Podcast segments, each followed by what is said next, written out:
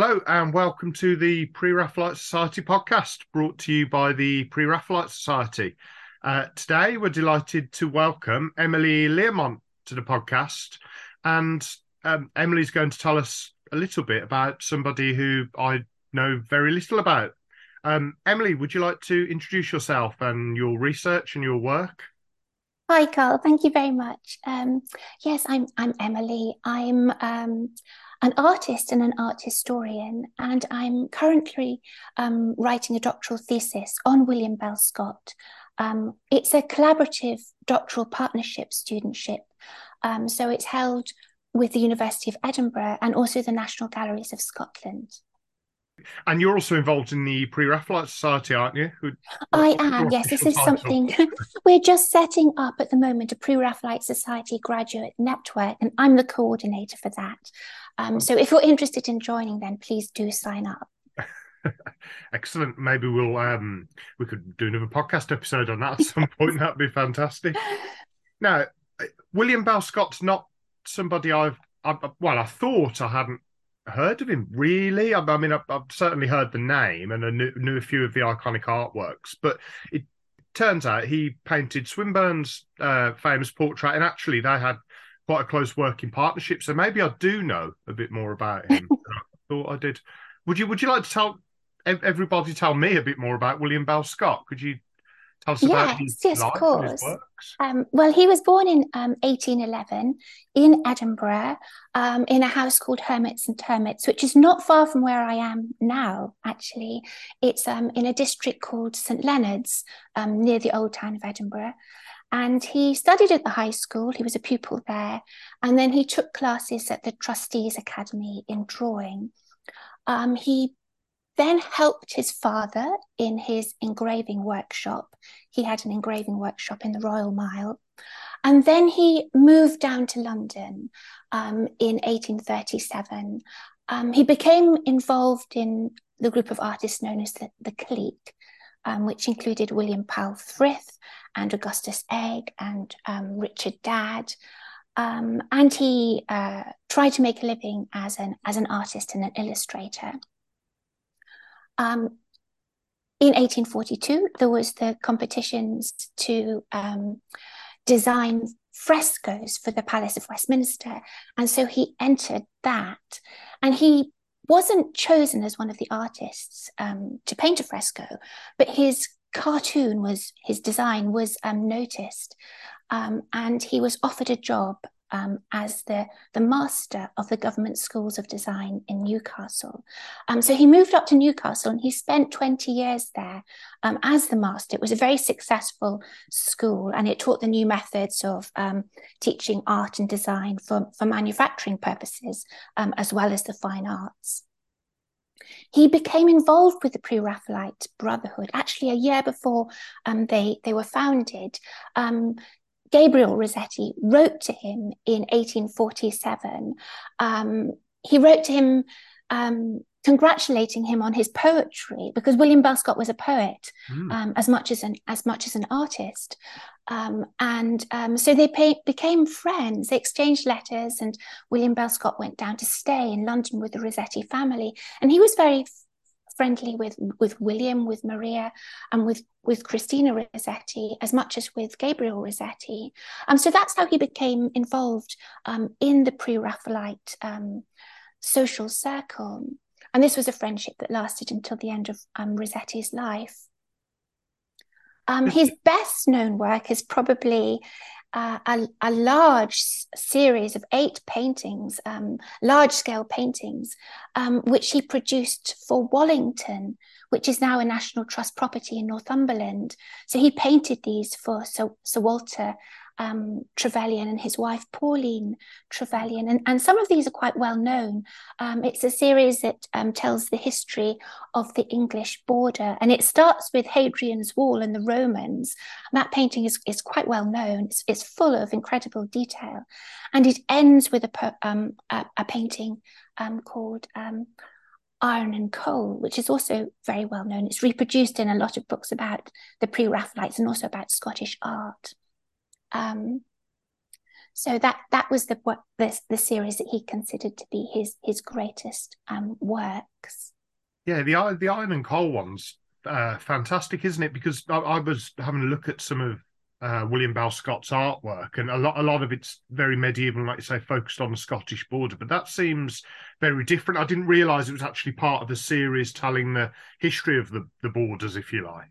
Yes, that's right. There are three scenes of Anglo-Saxon life, and every single detail is very was very deeply researched by him, and often based on real objects and real texts um, that he had got hold of.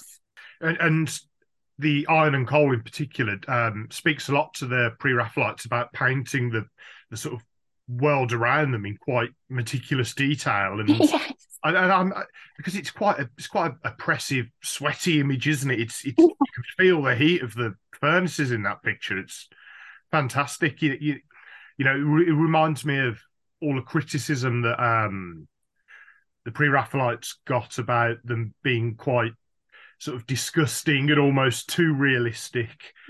Apparently, Ruskin didn't like the subject of the painting. Oh, really? Um, according to William Bell Scott, Ruskin didn't like the subject of the painting because he didn't like to see that um, type of representation of labour. But they were not great friends. Ruskin and William Bell Scott um, oh. didn't like each other very much. Um, there, there is that photograph, isn't there, of William Bell Scott, Dante Rossetti, and John Ruskin all, That's all right. together? Yeah, yeah. Yes. Yes. So they were acquainted. But... Yes, they did know each other. Um, Lady Trevelyan wanted to introduce them because she was a great friend of Ruskin. So she sent William Bell Scott to meet Ruskin, um, and they they didn't really hit it off, oh. unfortunately. Um, and so they, they they never really got on very well. Ruskin was a bit critical of Scott's paintings at Wallington, um, and yes, they sort of had different differing ideas about teaching theories. Um, and I suspect there was a little bit of um, rivalry involved um, over their friendships with Lady Trevelyan and with Rossetti too. Okay. And that's making me think of sort, sort of English and Scottish pre-Raphaelite connections because, of course, uh, Ruskin was great, had a great affinity with Scotland, didn't he? Yes, he did. And he was very supportive of um, another Scottish artist who's connected to the Pre Raphaelites, um, so Noel Paton. And he went to visit Noel Paton's house at Wooers Alley. Um, so he did he did come up to Scotland. He gave his famous Edinburgh lectures. Um, and he stayed at Wallington a number of times too. That's really interesting. Just just thinking about particularly sort of Scottish connections with pre-Raphaelitism. Back to William Bell Scott then. So he he travelled around a lot, didn't he? London, Scotland. He did London, Scotland, the northeast of England. He made he travelled on the continent as well. He oh, wow. travelled to Germany and to and to France and to Italy on several occasions, and he was very sort of enthused and inspired by everything that he saw there. So, w- would you say that those were his key works then? The, the... that's what he considered to be his yeah. best. I mean, they are the, the paintings at Wallington. That they're, they're almost two meters square. They're full of detail. They were exhibited at the time. Every time he finished one of the paintings, they were shown in Newcastle um, and they were reported in the press. They were visited by hundreds of people, according to the press reviews. And then when he'd finished the entire series of eight, they were all shown at the French Gallery and by Gambart and they were very generally very well received um, in the um, the national press as well. So he made his name with these paintings. He established his his credentials as a history painter and also as somebody who was sort of employing pre-Raphaelite techniques. But he went on to do other um, schemes, decorative schemes too. He he painted a mural at Penkill Castle. Penkill Castle is in Ayrshire in southwest Scotland. It's privately owned, um, and it was the home of Alice Boyd, who was um, the great love of his life. And he painted um, a mural um, on the curved wall of a circular stair tower there. And oh. that's on the subject of the King's Quair. Um, so that's absolutely beautiful. It's very medievalizing in style. Um, it's a it's a really special place to to visit um, if you should be so fortunate. And um, I think that was a project that was really dear to his own heart. He, he spent a lot of time at Penkill Castle, and he, the last years of his life were spent there. He died at Penkill Castle. Um, but he went on to also produce a um, very impressive large scale scheme for the South Kensington Museum, which would have been even greater had it been actually fully commissioned by the museum. But he, he painted a series of stained glass windows for what was then the ceramic gallery, but now is the silver gallery.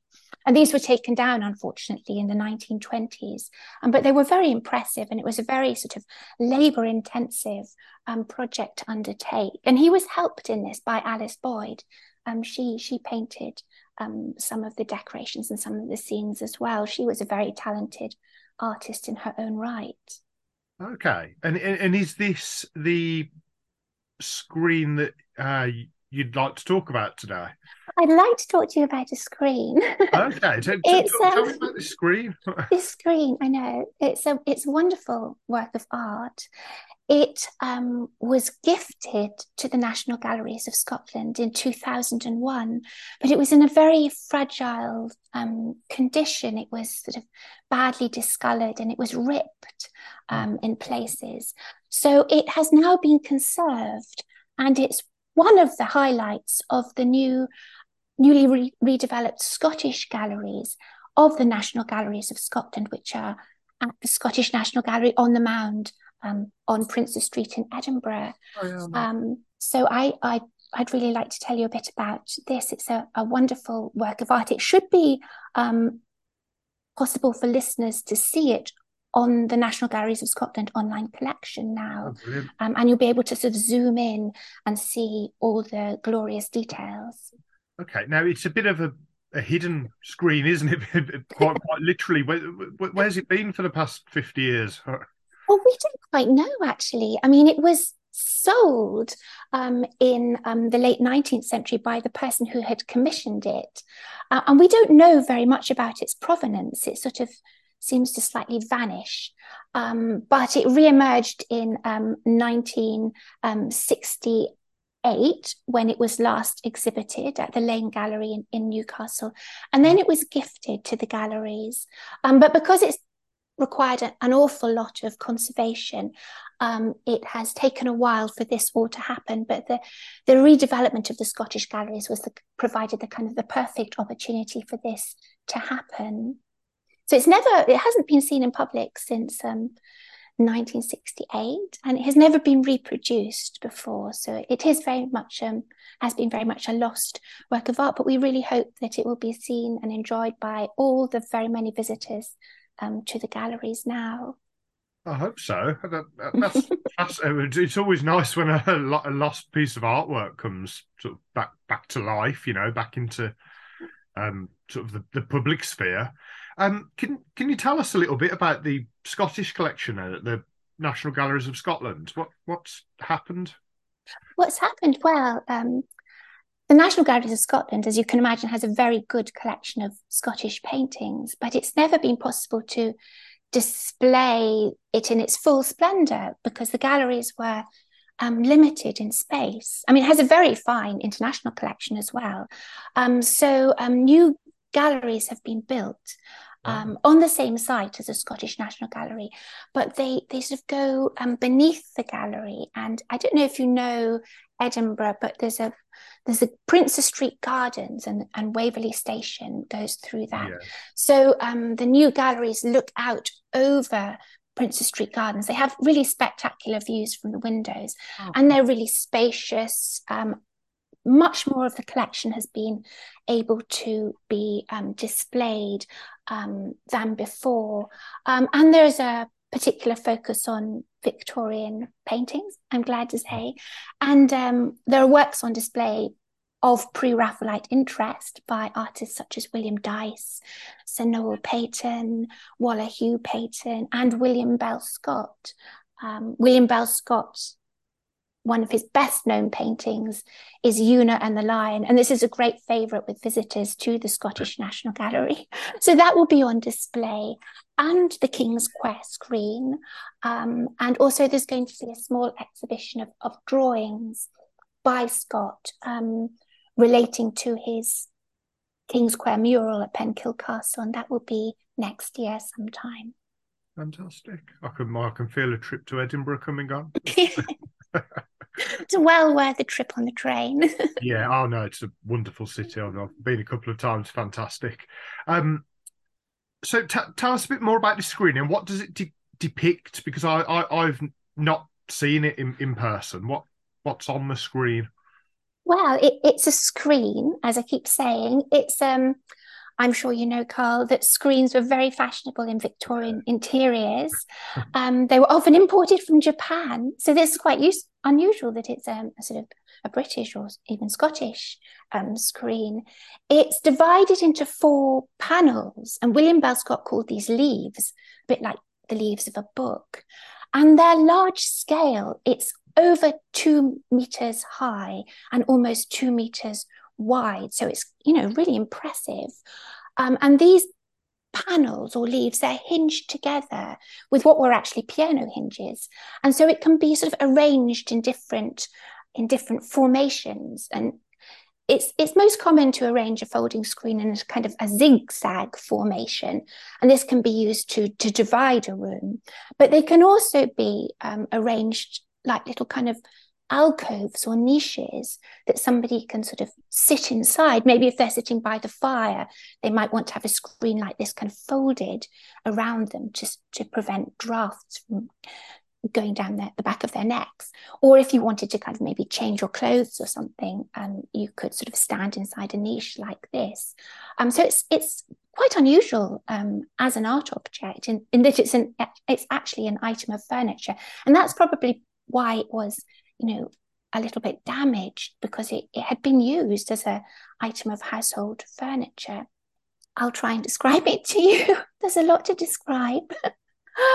I should start off by saying that the back is very beautiful. It is um, covered in a dark red brown Morocco leather. And this has been stamped with gold motifs, a bit like the cover of a book, a beautiful illuminated manuscript, yeah. for example, or a Victorian illustrated book. So it really evokes the whole object evokes the culture of the book.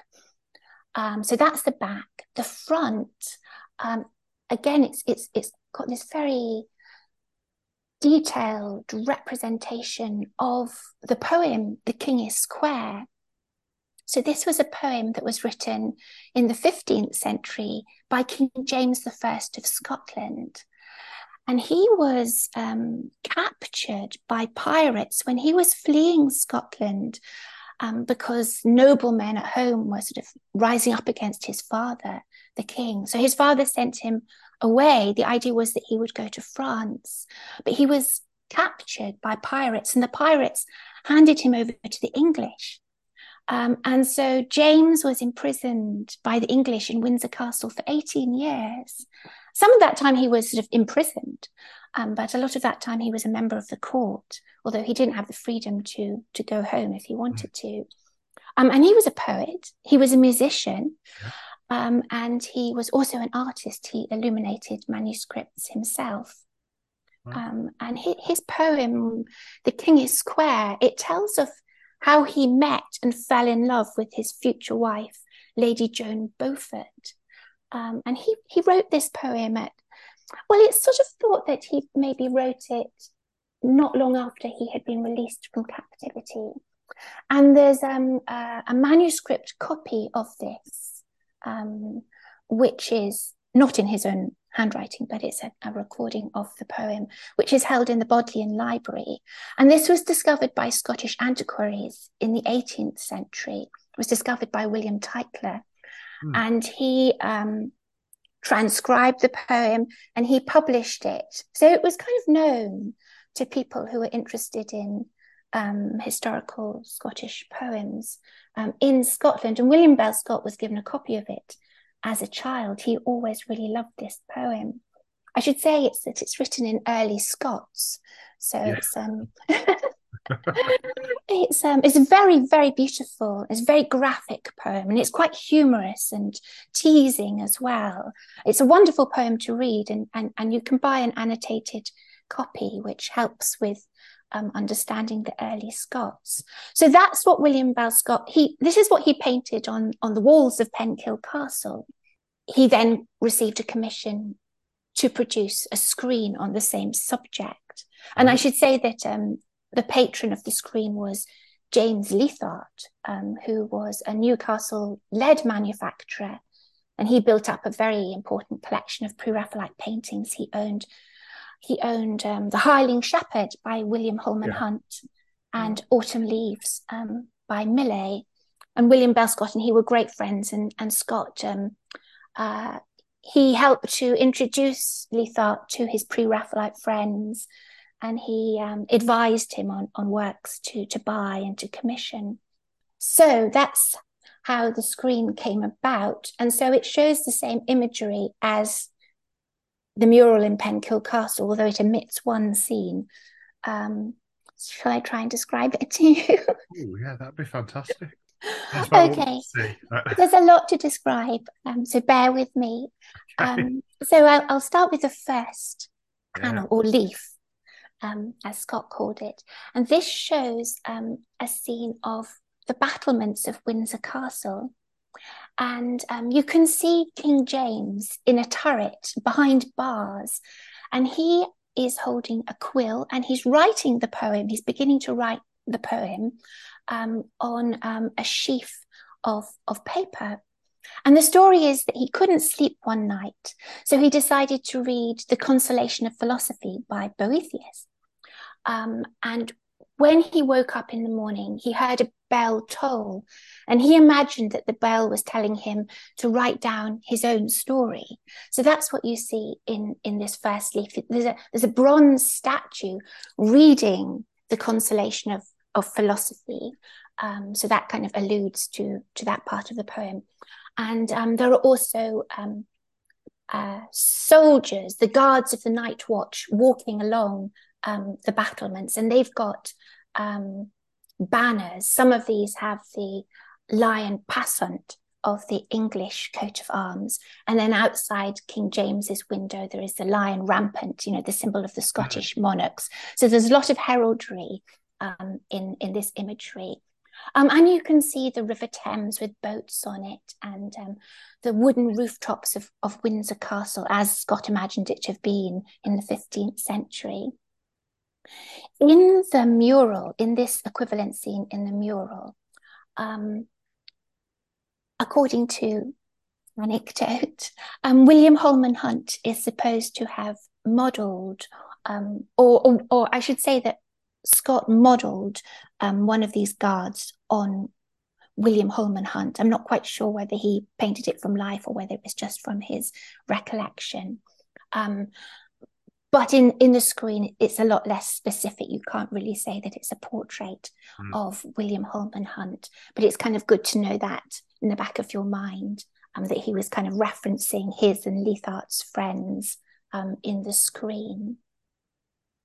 Um, the bottom section of the screen um, is painted um, i think it's a kind of indian red colored paint and it has the silhouettes of branches of trees on it and um, banderoles, you know, like scrolls. Yes. And these have got words written on them from the poem. Um, so that kind of helps who's ever looking at the, at the, at the screen to kind of um, match the verses of the poem to the imagery.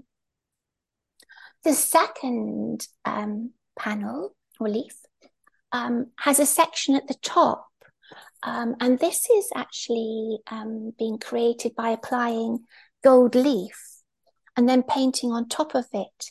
Oh, wow. um, and it shows the three fates.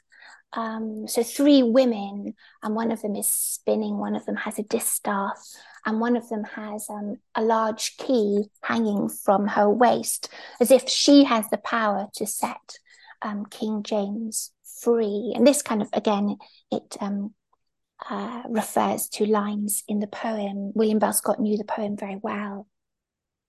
And so the main section of the screen of the panel shows um, the prison garden. So in the background, you can see King James's turret, and um, he's looking out of it into this beautiful garden. There's a birch tree in the centre, and there are huge, um, there are um, hedges of, of yew and lots and lots of flowers. And um, Lady Joan Beaufort is, is standing there. Um, Scott always referred to her as Lady Jane, and, and Lady Jane is written on the screen. Um, and she's shown actually looking quite pre Raphaelite. She's wearing a green dress with a pink sort of underskirt, and she's got uh, red gold billowing hair um, and a necklace um, which has a ruby um, in a heart shape. Um, and this again is mentioned in the poem. And she's there with her ladies in waiting, listening, watching a little nightingale singing on a sundial. Um, and Cupid is behind her, and um, Cupid is pointing his arrow at James as if he's just about to inflict the wound of love. um, so, this is about how James first spied Lady Jane and, and fell in love with her. And it's a really attractive um, uh, leaf in the screen. It's just full of beautiful flowers and, and colours. The third leaf um, has um, Cupid at the top in another one of these little sections with gold leaf, um, looking outwards at us actually, um, with its bow and with his bow and arrow.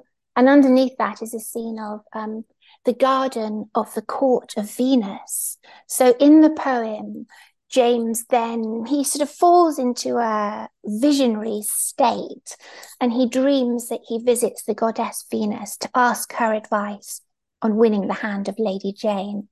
So this is the garden of, of Venus, and Venus is seated in this very spectacular throne, which is made up of entwined dolphins' tails.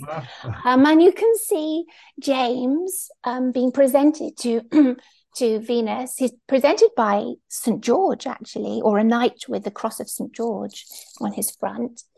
And there's a a procession of poets in the background and there's a little bit of a Swinburne reference oh, here, oh, okay. I think, oh. although this is slightly me hypothesizing. But okay. it's a, it's a, it's a, I should say that Swinburne, some of the figures in the mural were based on Swinburne. Oh. So, yeah. So there is a connection there. But in the screen, um, there's a procession of poets. And one of the poets has red sort of a cloud of red hair, a bit like William Bell Scott's portrait of Swinburne. Yeah. And James Leathart met Swinburne. Um, he went to stay with Scott and his wife when they lived in London. And Scott invited Swinburne round for supper. And um, I don't quite know how Swinburne behaved, but it seemed to be something that when they were writing about it later, there was quite a lot of ex- exclamations and raised eyebrow type comments. yes, he, he, he, was known for that at the, at the time. Right? So anyway, it was obviously an interesting evening. So I just sort of this is just me kind of maybe pushing things a little bit, but hmm. I just wonder if that's um, a representation of Swinburne in in the screen that James Leathart might have recognised. It might well be. They were close friends. so um, and then in the foreground, there's a there's a fountain um, with lots of beautiful with water kind of spurting out of the fountain, and then there are lovers arranged all around um, the fountain. In the mural in the castle, one of these figures was based on William Michael Rossetti and another on Christina Rossetti. So they did visit the castle while Scott was painting the mural, but in the screen they're, they're much smaller scale and they're more ge- generic faces. But James Leathart would have known about this connection with, with the wider pre-Raphaelite circle. Um, and again, it's got a lower section with um, with scrolls with words from the poems and um, uh, the silhouettes of, I think, myrtle. So, myrtle is a plant associated with love and the goddess Venus in art. and then the last um, leaf um, shows it shows the the conclusion of of the poem and the story. And um, again, it's set at Windsor Castle on on the balcony, and you can see um, Lady Jane standing in what looks like a kind of open turret with a white dove. And um, according to the poem, she wrote her words of love, her promise of love, um, in gold on the stems of um, a gillyflower or a carnation. Oh. You know, carnations have very sort of thin, pointy leaves. So she wrote a promise of love um, on the leaves. And then she gave it to a white dove, a white turtle dove, to carry to King James. So the lower part of the um, panel shows King James in his prison cell, um, and he's got his his lute and an, an illuminated manuscript open, and he's got his jousting lance and his jousting shield, which has got again the symbol of the kings of Scots. Um, so it's very much his sort of chivalric, knightly um, little den. Um, and you can see him stretching out of the window of his cell, and the white dove is alighting on the back of his hand and presenting him with the white, with the red gillyflower, with the promise of, of Lady Jane's love. So that's how the story ends. It's all very romantic and, and full of romance, yeah. romance in the medieval sense as well as the, um, you know, sort of amorous yeah. sense. It's fantastic. You know what? What's striking me is, as you're describing it, is this is almost like an an ultimate pre-Raphaelite object. you know, it, it's taken from uh, a poem. It alludes to sort of British, Scottish, English history and mythology, but also mm-hmm. a nod towards the classics. Yes. It, I, I, like the idea of the embedded words from the poetry on uh, sort of scrolling. You know, that's a very pre-Raphaelite thing. Rossetti mm. used a lot.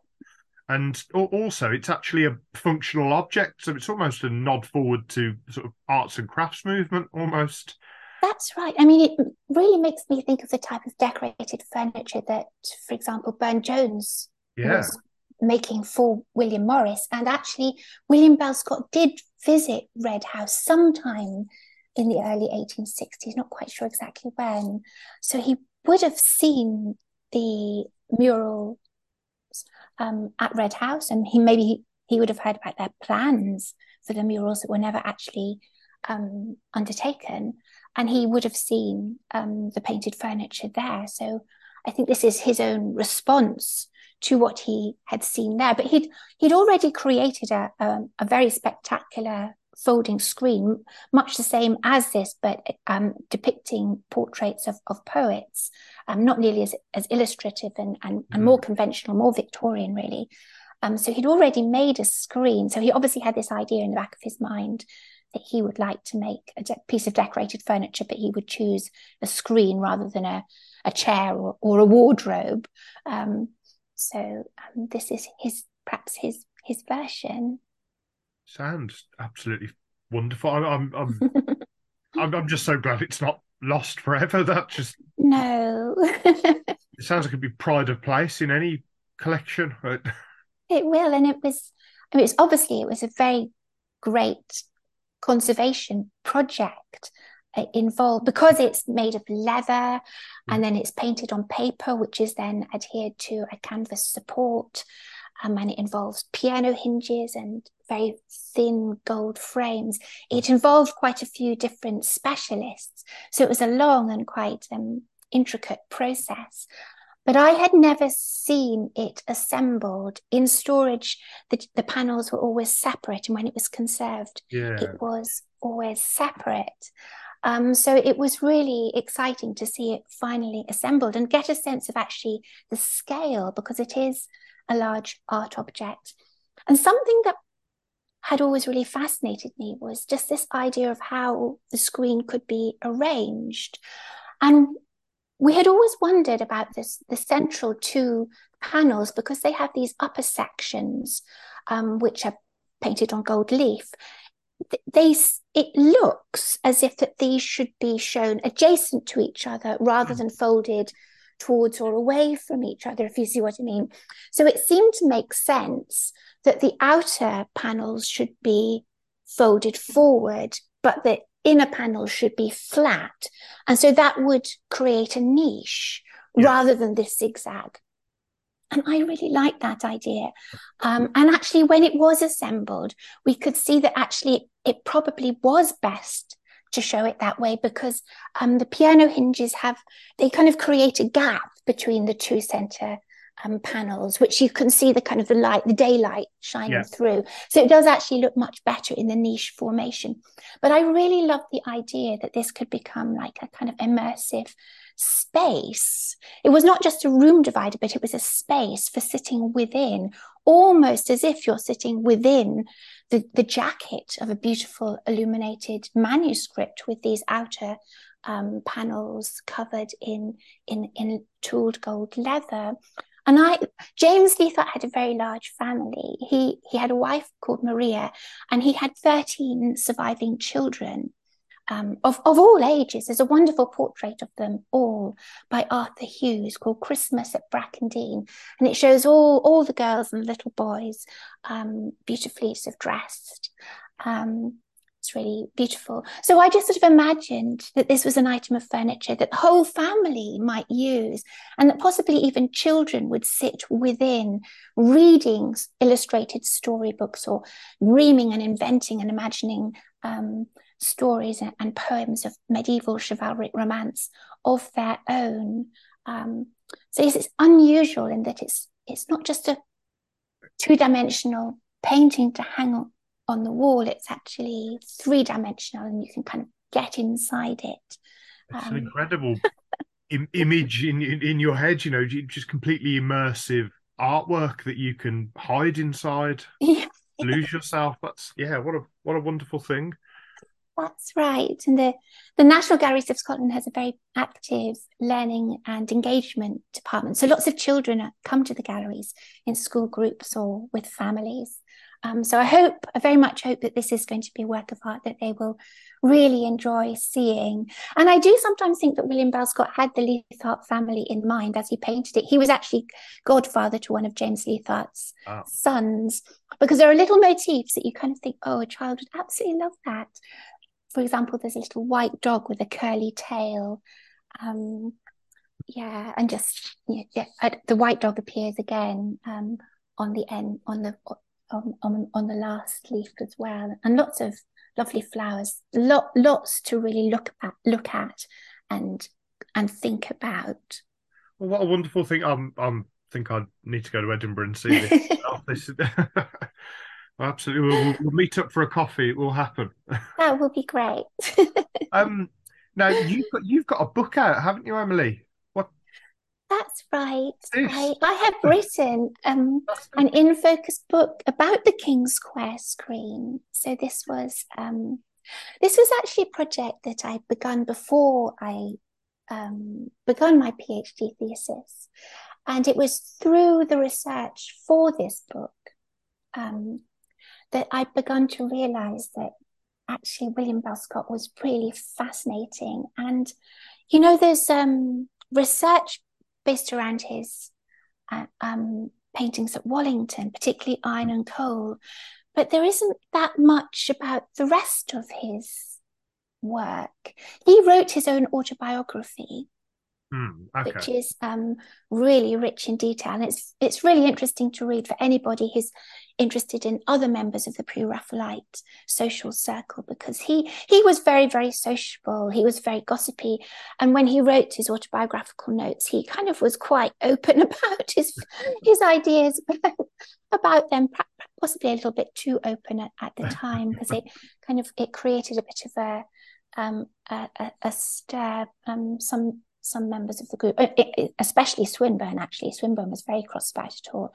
Um, yeah, he he didn't like the fact that William Bell Scott had written about him, um, so it did cause a bit of a, a ruction at the time. But it's it's a, it's a really good read. So there's Scott's own autobiography, um, and William Fredeman wrote a series of articles um, on the correspondence of William Bell Scott and Alice Boyd, um, and also relating to um, the way that Scott helped Rossetti when Rossetti was very ill and came up to Stop Hill, Stop Hall in um, in in Scotland.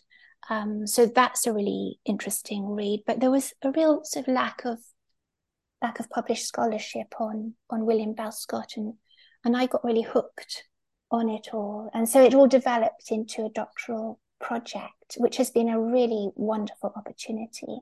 Um, and I've loved every minute of it. And is this the the culmination of of all your research? This this, book. Well, the book, believe it or not, was actually written before I began my doctoral Oh, it was all all written It- before. well, it was, but it got all very delayed by the pandemic. That was the Ah, okay. thing. So, in fact, the book has has only just really been, um, although it was written, it, it the, the production of the book took a really long time. So it was it it's been delayed, and and so it's it's just out now this summer. Um, and um, but I felt much happier that I had the whole of the knowledge that I developed through researching my thesis behind this publication now. So I feel um, much more confident in it because um, I've just got a real uh, breadth of knowledge about his other his other works too, and and especially his his work at Penkill Castle. Well, um, I hope it's available in the gift shop at the National Galleries. It will be, and it's available online, of course, Oh, brilliant! I, yes, we'll in all the usual ways. yeah, we'll definitely pop a link in there below for you, Thank Emily. you. Fantastic. Um, Emily, it's just been fantastic having you on the podcast. Thank you for joining us today. Oh well, thank you very much for giving me the opportunity to speak to you. Absolutely. And a- a- any other further hidden artworks? You know, the, the, we're we're always here, a platform for you. Thank you. Thank you very much, Emily, for coming on and joining us today. It's been a pleasure chatting to you. Um, if you'd like to find out a little bit more about the Pre-Raphaelite Society, please visit our website at www.preraphaelitesociety.org and we'll see you next time. Emily's book, William Bell Scott's Screen, A Pre Raphaelite Romance, is published by the National Galleries of Scotland and is available now.